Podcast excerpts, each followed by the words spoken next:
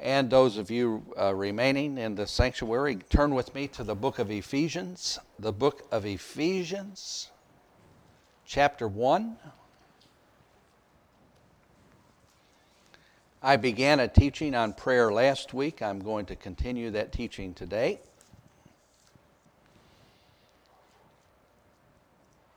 So this will be prayer too.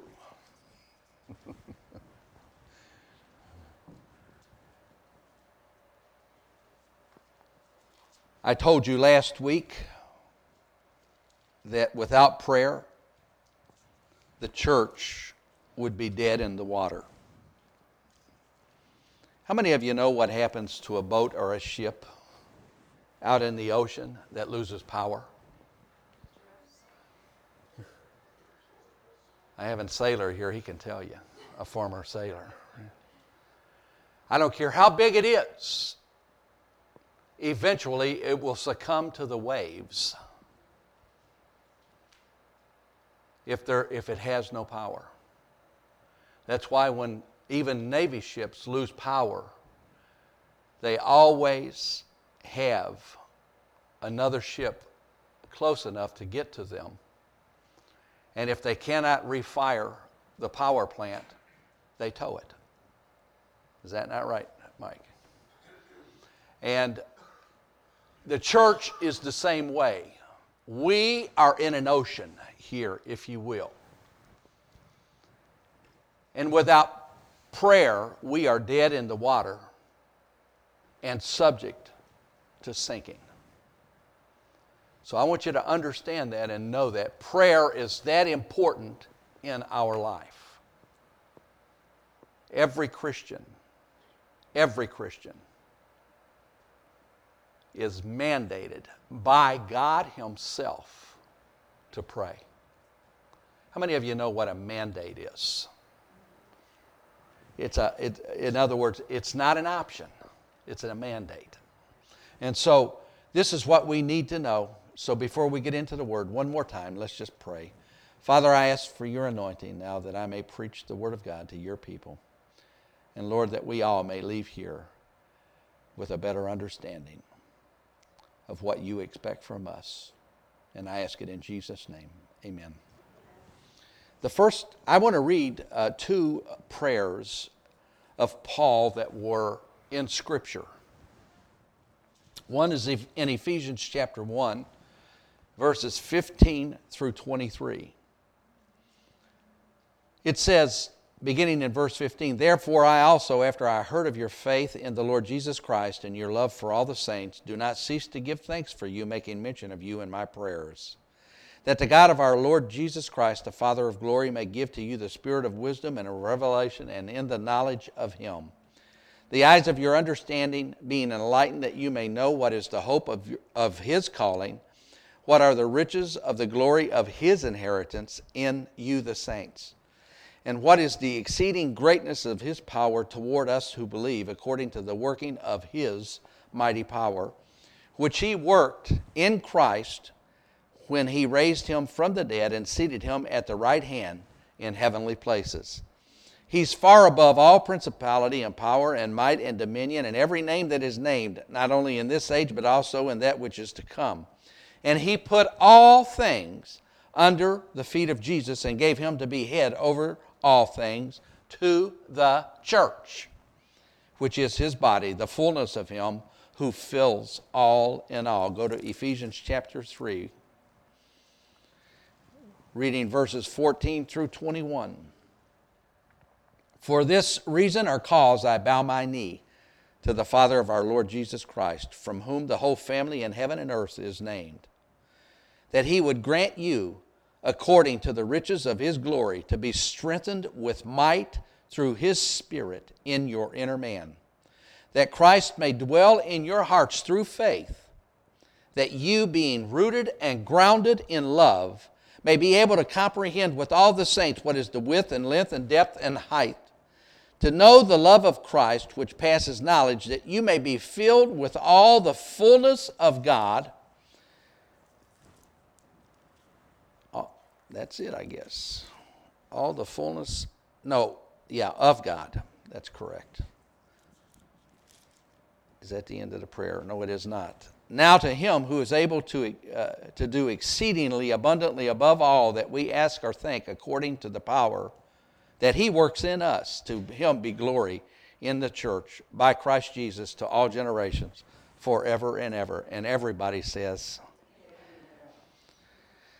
what we see here is Paul talking to believers. For those of you that don't know, Ephesians is considered the book of maturity in the New Testament. How many many's ever heard that before? Ephesians is the book of maturity. And in the first prayer, what we see Paul praying for basically is revelation or enlightenment. And in the second prayer, we see him praying for realization or enablement. These two prayers were placed in Scripture by the Holy Spirit. How many heard what I just said? So they were prayed by Paul, and then they were placed in the Holy Word of God for a reason, so that you and I could read and study uh, what we are supposed to be praying for and what we are supposed to realize in our lives. How many of you know that there's a lot of wasted prayers prayed by Christians? I want to tell you something, and it's very controversial. I don't want to offend anyone in here, but I want you to understand something. If your prayer is not prayed to the Father in the name of Jesus, it is a wasted prayer. How many heard what I just said? Prayers to any other entity is a waste of time. Why, Pastor Ron? Because they have no power to answer your prayer. We are to pray, and we were given the supreme prayer of Jesus Christ, our Father. How many's prayed the Our Father prayer, and how many times have you prayed it? You know, and so understand and know that uh, that's who we are supposed to be praying to. Amen? Now, how many got that? You know. So uh, uh that's, that's just for your revelation today. Now, we, we touched briefly on these passages of Scripture last week, but I want to examine them more closely today because this Scripture text is basic to the implementation of all spiritual truth in the life of every single believer. You need what I'm telling you today. These prayers are so important for us to understand that uh, God made them eternal prayers. How did He do that, Pastor Ron? He put them in His Word. And He said, Heaven and earth will pass away, but my Word will never pass away. How many understands that now? So uh, these are eternal prayers. Uh, you and I should study them and study them and study them some more. I love the book of Ephesians. I've studied it several times through, verse by verse, uh, uh, myself. And every time I do, by the way, I get something else new out of it. It just surprises me that, uh, you know, I, could, I can do them over and over. I love studying the epistles of Paul. And I've went through every one of them, time and time again. And every single time I do, I learn something new. Only God's Word can do that. Amen? And so this is what we need to understand and we need to know. The, uh, the entire book of Ephesians essential, is essential to you because it reveals several basic principles. Ephesians unveils the mystery of the church. How many's heard that term before? You know, it, no other epistle does it like Ephesians does. And what that means is, is that God's secret intention for the church is revealed in this book. So it's not really a secret, is it? Why isn't it a secret, Pastor Ron? You know, I, I've went to a church that talked about all these mysteries and all that stuff, you know. Because God gave us enlightenment. He placed within us the Holy Spirit the moment that we were born again. And with the aid of the Holy Spirit, we can understand all the mysteries of God. Everybody say, That's what God said. With God's help, that's what we need. Somebody say, Amen. This, uh, God expects His body to express Him in the earth. Is there any better way to put it than that? And so, uh, if we understand and know this, and how is he going to do this, Pastor Ron?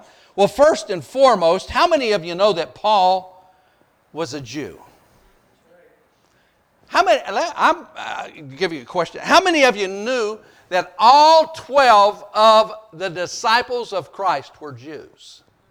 Can I see your hand if you knew that? You know. How many of you knew that Jesus was a Jew? How many of you know that the, that the first or the original church was predominantly Jewish for 200 years?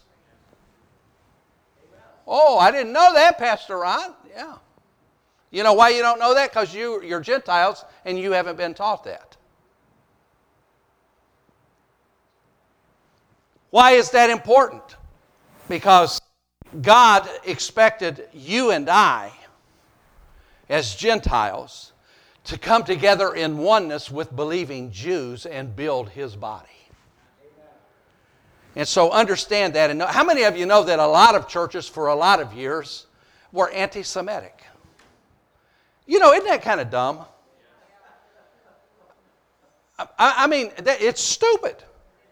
Jesus was a Jew, and all the first disciples were. And by the way, the disciples, the 12 disciples that, that Jesus chose, the Bible says that their names are going to be on the 12 pillars of heaven. How many are listening? And so, let me, let me just caution you if there's anything, anything in you that's anti Semitic, get rid of it. Amen? God has two covenant people in the earth Jews and Christians, practicing Jews and Christians. And He has a plan for them too. And He says He's going to work it out in the end. And in fact, He tells us in, in the book of Romans, the epitome of all the epistles, that at some point in time, in the last days, the entire Jewish nation will be saved. Amen. Somebody say, Praise God. Praise God. I'm, I'm giving you a little history this morning to go along with this message because it's necessary. Paul prayed, and he began his prayer, first of all, with praise to God. And his praise was based uh, uh, in uh, the fact that he was redeemed. Paul saw himself as the least of all the apostles. He saw himself as that because he had persecuted the church in ignorance. And because of that, he always saw himself as the least of the apostles. And so I, that's what I believe that, that that means. Then he goes on to pray for revelation and for realization. And then he begins to explain in the book of Ephesians the position of the Christian. Everybody say the position of the Christian. You have a position in God that you need to be aware of. Why? Because God desires to equip, empower, and mature you so that you can extend Christ's victory over the whole face of the earth. Are you with me today? That, how many of you know that's the church's job? Did he say, Occupy till I come? Right? Did he say that? Or did he say, Warm up a pew seat till I come?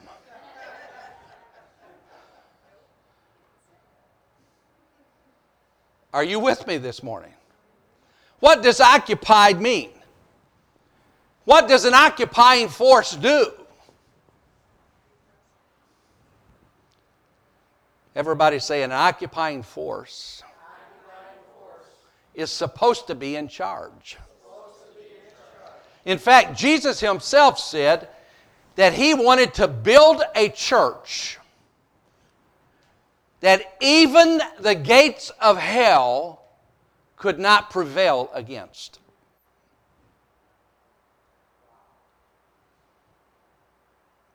All of the forces of hell, when we come together and we are united in one mind and one purpose, should tremble.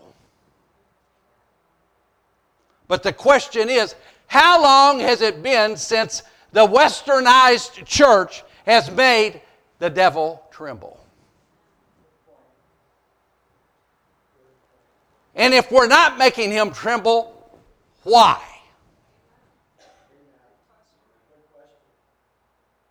And I'm going to tell you it's because we lack power. We lack the power that God wanted us to have in the first place. And we lack that power because we are prayerless. Oh, Pastor Ron, I pray. I, I say grace over my food, you know. I say, now I lay me down to sleep at night, you know. Recent studies prove that it, evangelical, fundamental, and full gospel Christians are spending less time in prayer now than ever in the history of the church. What's the problem? You know what I often hear? Well, I'm too busy. I want you to look at me right now and, and say, Pastor Ron, you have my undivided attention. If you're too busy for God, then you're too busy. How many heard what I just said? You know. This is important, and we need to understand what God is saying to us in 2010. We had it confirmed to us from three sources that this is what God wanted me to start off uh, teaching you this year. How many of you know that when it's, uh, when it's confirmed by three sources, you have to accept it? In fact, God said, let it be established. Amen? Amen? And so understand and know what I'm talking about to you. Paul then explains uh, the practice that is expected of every Christian. And I'm going to tell you what they are. Number one is unity in the church. Say that with me. Number two is holiness in our lives. Say it.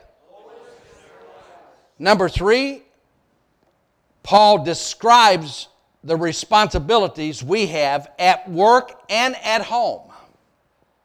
Everybody say, I have responsibilities.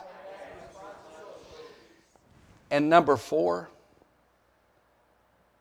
he explains to us our conduct in the midst of conflict and what it's supposed to be. How many of you can now see that this is a very important passage of Scripture?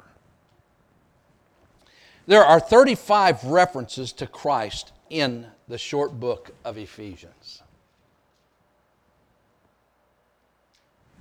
That should leave no doubt in our mind who is the central figure in our life. Amen? And so I, am bringing out these things just so you know. Uh, we have, in, in these two prayers, we have a sequence of progression. Of, or it's uh, Paul. What he does is, is he builds one principle on another.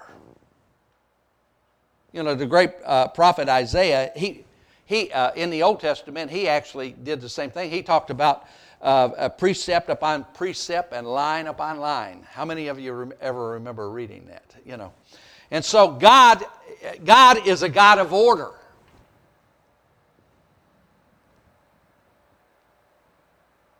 And He expects us to live orderly lives. Amen? And it's not our order that counts, it's His. Is this too blunt for some of you today? Well, then smile at me. You're frowning at me.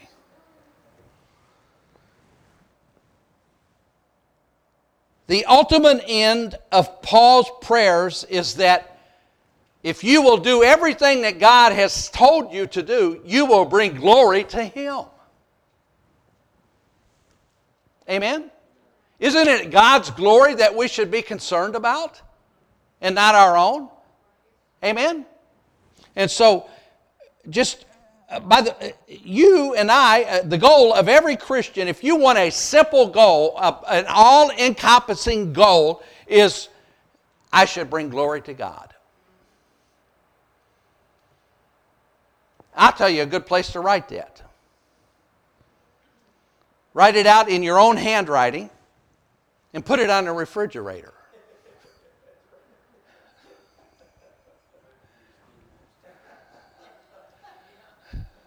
Some of you got that. You know. Why, Pastor Ron? Because you visit it several times a day, just like I do. Somebody say amen. You know. My question today is this When is the last time that God's church prayed the way that Paul told us we should pray? Is, is that a fair question? Some scholars, you've heard me use this analogy before, so bear with me, but some of you have, some of you haven't. Some scholars have likened Ephesians to the ignition in your car. How many of you know what I mean by that? Your, you know, your ignition switch. Uh, when you go to start your car, you have to turn on the ignition, right?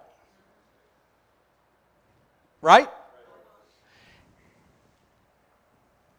Christians need to understand that prayer is our ignition.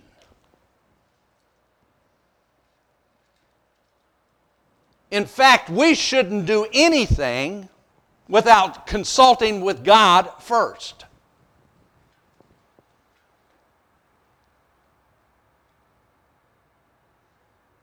How many heard what I just said? 100% of the time, whatever you do, you should be talking to God about it. And I'll tell you this sometimes He'll tell you not to do it.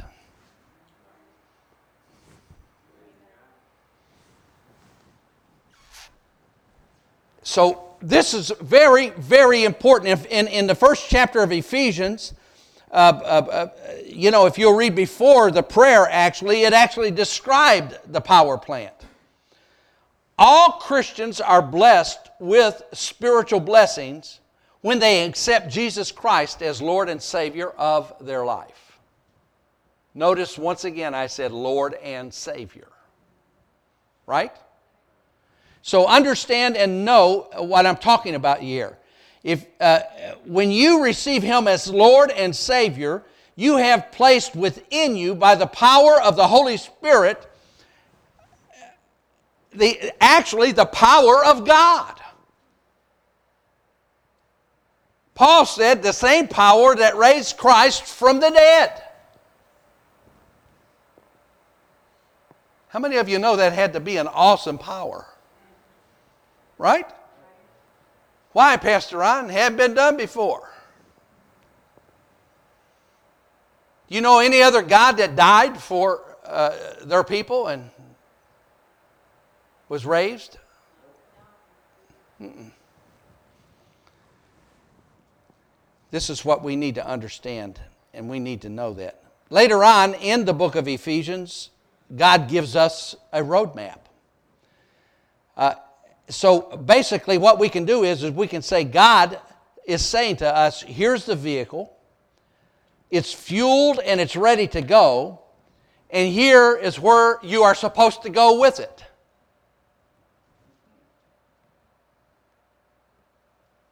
I hope that this entices every single one of you to do an in depth study of the book of Ephesians. How many of you know that you can know all you want to know about an automobile? Of course, today it'd be impossible to know everything because they hide stuff. You know?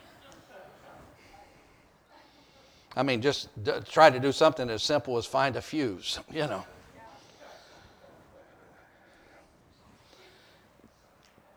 You can know everything about an automobile, you can know how it works, you can even know where to go. But you're not going anywhere until you put the key in the ignition and turn it on.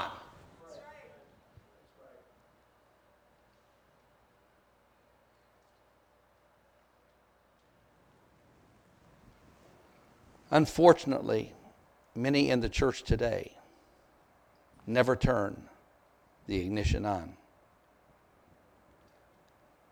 because they have forgotten that prayer is the key ingredient or the ignition. Look at someone and say, God has given me a vehicle. He even filled my gas tank. He gave me a map. He told me what the race requires. So it's time for you and me to start our engines.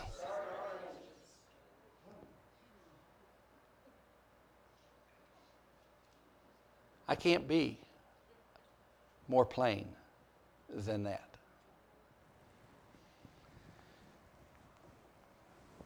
Paul was a prayer warrior.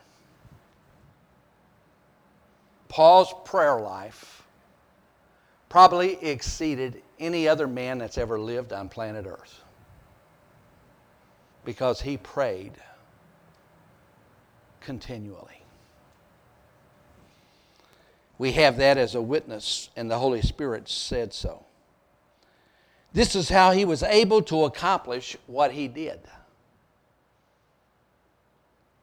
God used Paul to write half of the New Testament. Everybody say half. How many of you know that makes him special? Now, he used Paul to do that because Paul was surrendered to him 100%. And Paul sought his direction every time for everything after being saved.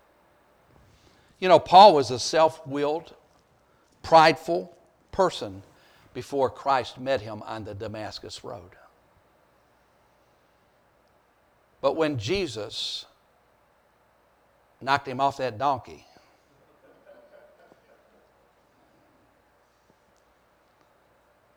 the there's an old saying that, you know, he knocked a jackass off the jackass, you know.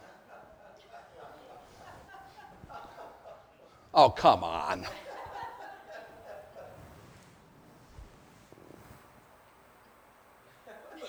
That's what Paul thought about himself.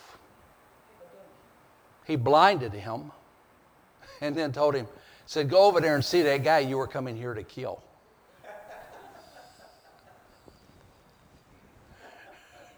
And then God told the prophet, He said, Paul's coming. I want you to anoint his eyes and pray for him so that he'll receive his sight back. that guy says, uh, Lord, do you know what you're doing? He's coming here to kill me. You know. And God said, Don't worry about it. I've taken care of it. Amen. That's Ron Harmon paraphrase, but that's what Scripture says.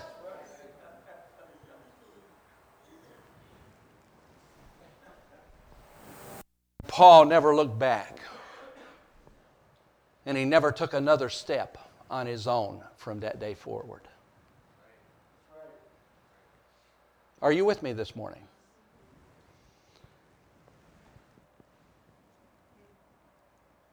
He was a prayer warrior.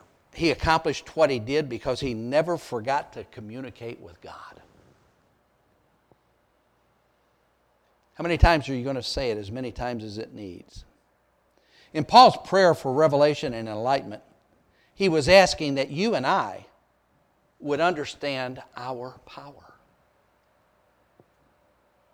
Oh, Pastor Ron, I don't have any power. Then the Holy Spirit was wrong. If you don't have any power, it's because you're not doing what you need to do. It's not because it's not available to you. Somebody say, Amen. Paul said, You need to understand, you need the spirit of revelation, you need the spirit of knowledge, and you need the spirit of understanding. Well, aren't they all the same thing, Pastor Ron? No. One adds to the other. He prayed like this so that his flock, his church at Ephesus, would understand what their inheritance was and what their resor- the resources that were available to them. You guys know me as a word preacher. Amen? And I often take time to, to, to divide the word, to, to break it down, to make it easy to understand so that you will have the power and the resources necessary to get you through the problems that are in your life as well. And see, that's what God uses pastors for, if, if they're a man of God. And then Paul prayed for enablement. What he was praying is that you and I would understand the full measure of God's fullness in us. In other words, he didn't leave anything out. Well, Pastor Ron, that's easy for you to say. You're a pastor. How many of you believe that God gave me anything more than He gave you? That He made anything more available to me than He did you?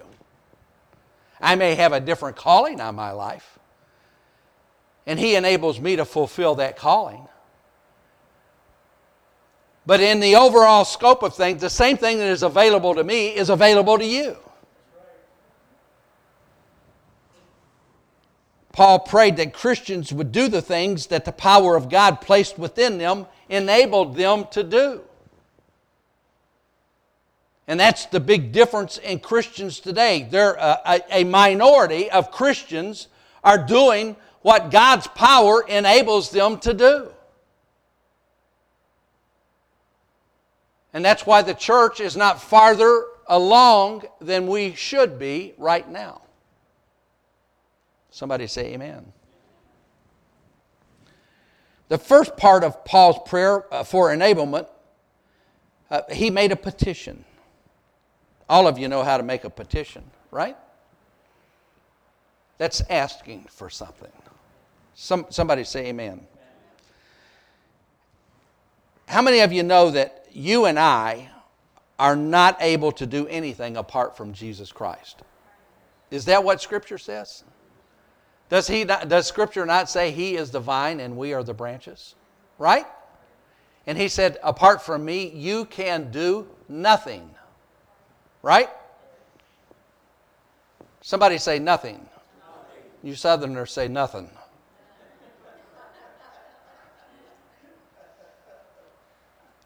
We cut words off down south. We say them faster.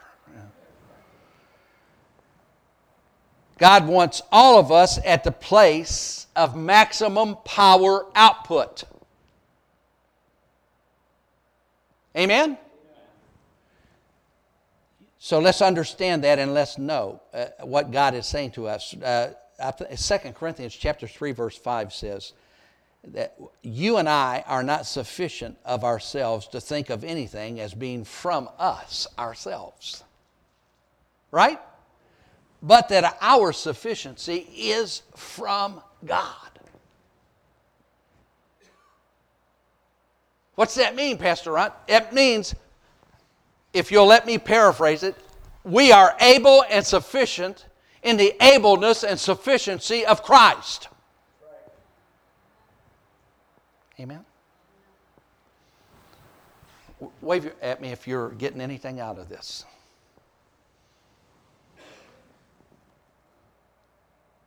Then Paul, it's a little bit different. Paul made a plea. But he was pleading with his flock to get turned on for Jesus. That's what I'm pleading with you today in this message. Get turned on for Jesus. Use your God giving power to do what God has called you to do. And then Paul was a typical pastor. he prayed, he said, God, make them do it.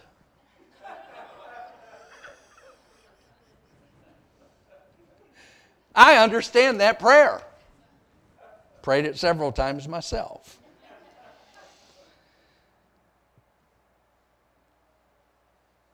Paul was asking that the power within the church or the congregation would be activated.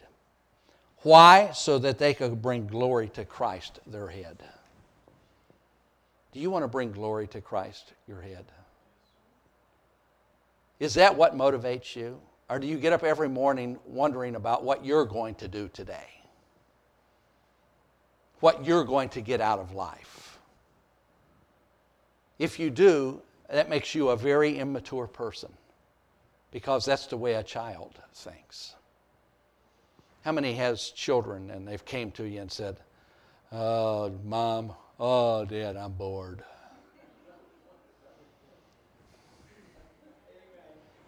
Course, none of you've ever said that, you know, but How many of you know boredom is a choice? How many heard what I just said? If you're bored, get busy doing something for Jesus and you won't be bored very long.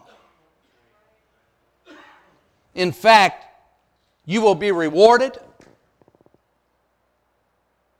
and then you'll probably be attacked.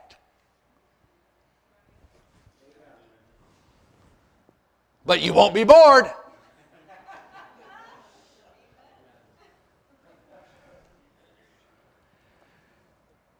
he, Paul went on to say, he said, for this reason, he was saying, he was telling you why you can pray the way that he prayed.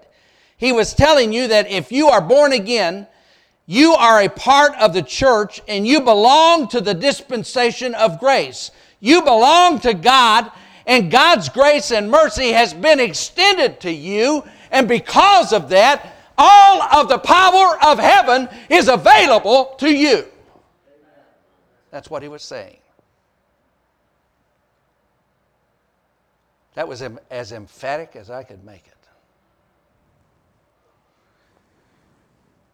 Scripture says, In whom you also are being built together for a habitation of God in the Spirit. You are His building. Everybody say, I am his building. Isn't that good? How many of you want to be a habitation for God? Amen. I believe that scripture actually says habitation.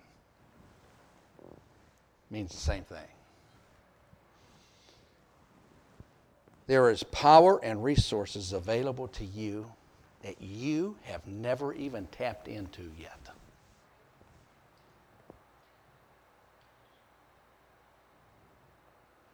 Amen. How do you know that, Pastor Ron? Because this church is not full yet. Amen. We're not having two services on Sunday morning yet. Oh, that's your job, Pastor Ron. Oh, is it?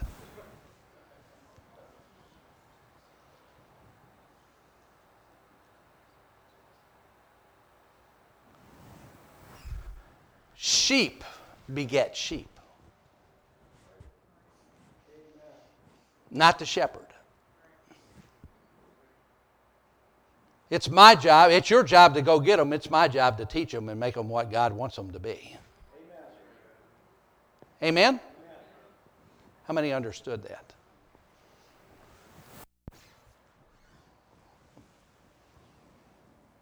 And don't leave here today like someone did one time when I was preaching along these lines. He said, I didn't come to church to be hollered at today.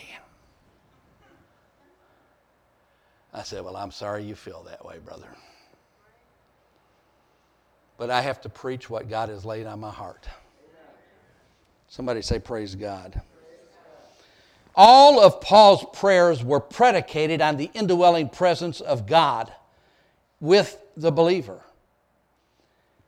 And it is that heavenly power that enables you and I to be victorious over what? He said, over all the power of the enemy. Over what? Everybody say all. Say it again. Now say all means all. You believe you needed to hear this today? Say amen. What Paul was saying is, is that Jesus, our, through the Holy Spirit, actually dwells in your heart. And He's there to give you strength and might through the Holy Spirit. Everybody say strength, strength. And, might. and might. Amen. He come to make every one of you a spiritual Samson. That's what it amounts to. How many of you know that Samson, as long as he was walking with God and obedient, no, they couldn't do anything to him? I mean, they sent a thousand soldiers out uh, to kill him. That was their mistake. They cornered him. He didn't even have a weapon.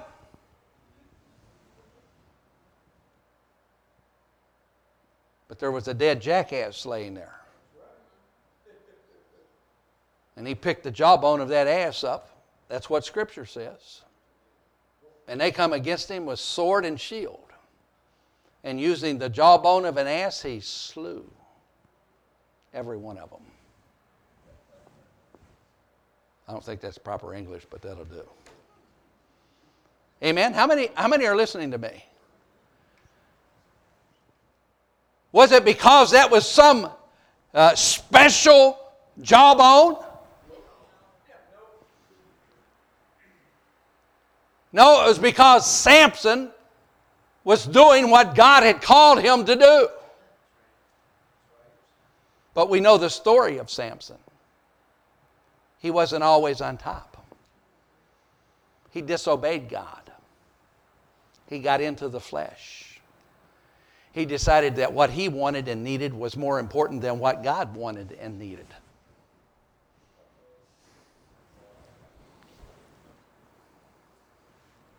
And then what happened? He was easily captured. Everybody say, easily captured. They put his eyes out. And then they tied him to the treadmill. And they made him tread, use the treadmill like an oxen. They made a beast of burden out of him. But old Samson wasn't completely gone. He wasn't completely out of his mind. He knew that he'd sinned against God, and he said, God, I know that I've brought reproach upon you. But if you will let me feel your power one more time, I'll demonstrate it to these heathens.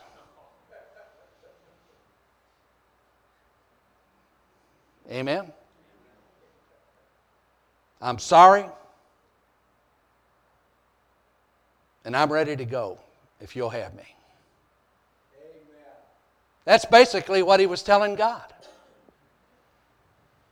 And God let him feel power once again. He broke away from that treadmill and he went over to the main pillar of the temple.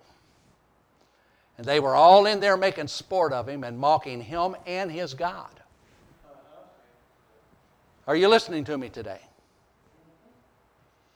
And what did he do? The Bible says he grabbed a hold of the main pillar of the temple and pulled it down. Yes, he died in the process, but I'll assure you he brought more glory to God in his death because the Bible says everybody in that temple every heathen that was mocking him and mocking Almighty God died with him. Amen. He went out a man of honor. How many of you want to go out a man of honor or a woman of honor? Understand and know what God is saying to you today. He's longing to embrace some of you right now Romans chapter 8, verse 15 says, For you did not receive a spirit of bondage or fear. You received the spirit of adoption. Everybody say adoption. By which you can cry out, Abba, Father. Everybody say, Abba, Father. If you don't know what that means, that means that, that that's the most intimate terms we can talk to God. It's the same as your children calling you daddy. Are you listening to me? Galatians chapter 4, verse 6 says, Because you are children, God sent forth the Spirit of His Son into your hearts, allowing you to cry out, Abba, Father. There it is again. Everybody say, Scripture says, Scripture says that from two or three witnesses, it is to be established in my life. When you pray, you pray as a child of God. That is the assurance that you have. You can bring your petitions to God, and He will listen to them every single time. You're not coming as an outsider, you're coming as family. Somebody say, Praise the Lord. Vine's dictionary explains the term Abba Father. Listen to this. Abba is the word framed by infants and betokens unreasoning trust. In other words, you don't have to figure it out, just trust. Does a little child have to figure it out? My girls, we, when we were young and our girls were growing up, we lived in another home and we had an upstairs. And their rooms were upstairs. And they used to come down those steps. And they'd get about halfway down, and if the door was open and I was standing at the bottom, they'd say, Hey, Dad, catch me.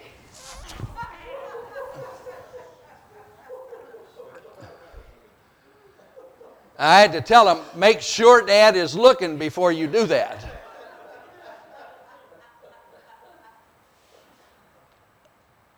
But I never dropped him.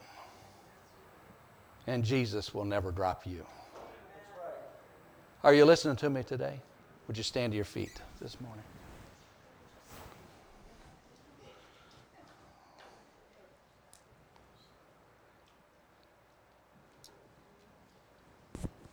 How many believe you've heard the Word of God this morning? Now, how many of you are going to do something about it?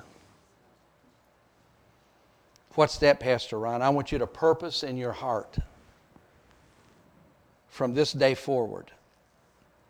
I'm not going to ask you, and God would not ask you to do something silly. So let's start off where we're at. And let's each and every one of us in this congregation purpose in our heart to spend 30 minutes a day with God. Oh, Pastor Ron, 30 minutes? You spend that much time looking at commercials. Every half hour show has 10 minutes worth of commercials. Are you listening to me? 30 minutes of prayer a day will change your life. And by the way, you're not trying to change God's mind through prayer. Whose mind needs changing most of the time? Right? You want to change your mind so you can line up with the will of God. Somebody say, Praise the Lord. Colossians chapter 4, verse 2 says, Continue earnestly in prayer, always being vigilant in it, and always with thanksgiving.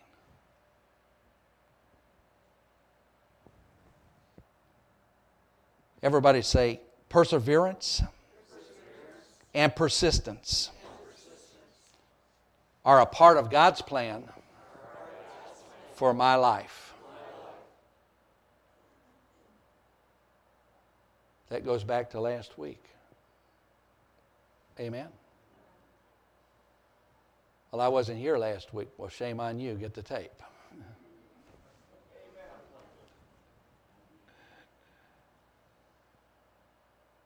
Bow your heads with me. Father, I've delivered the message that you've given me to deliver today. And Father, I pray this morning that every person here would receive what has been prayed, what has been given to you through prayer, through the anointing. I've delivered this message. Lord, I had to pray to receive it from you. And I pray for them now that they will accept it with an open heart and an open mind. And I pray, Lord, that it will begin to make a difference in their life and in this church. Because, Lord, I know in my heart of hearts that you want to do some great things in 2010 in this congregation. But, Father, I know that it depends upon us doing what we are supposed to do as well. And I pray this prayer now in Jesus' name.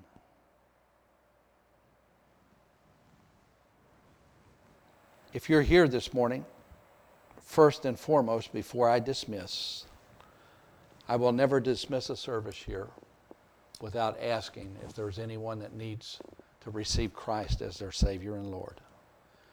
Is there one person here this morning would say, Pastor Ron, I've never prayed the prayer of confession and repentance or made a public profession of my faith, and I would like to do that this morning. Would you raise your hand and I'll be more than glad to pray with you? Anybody?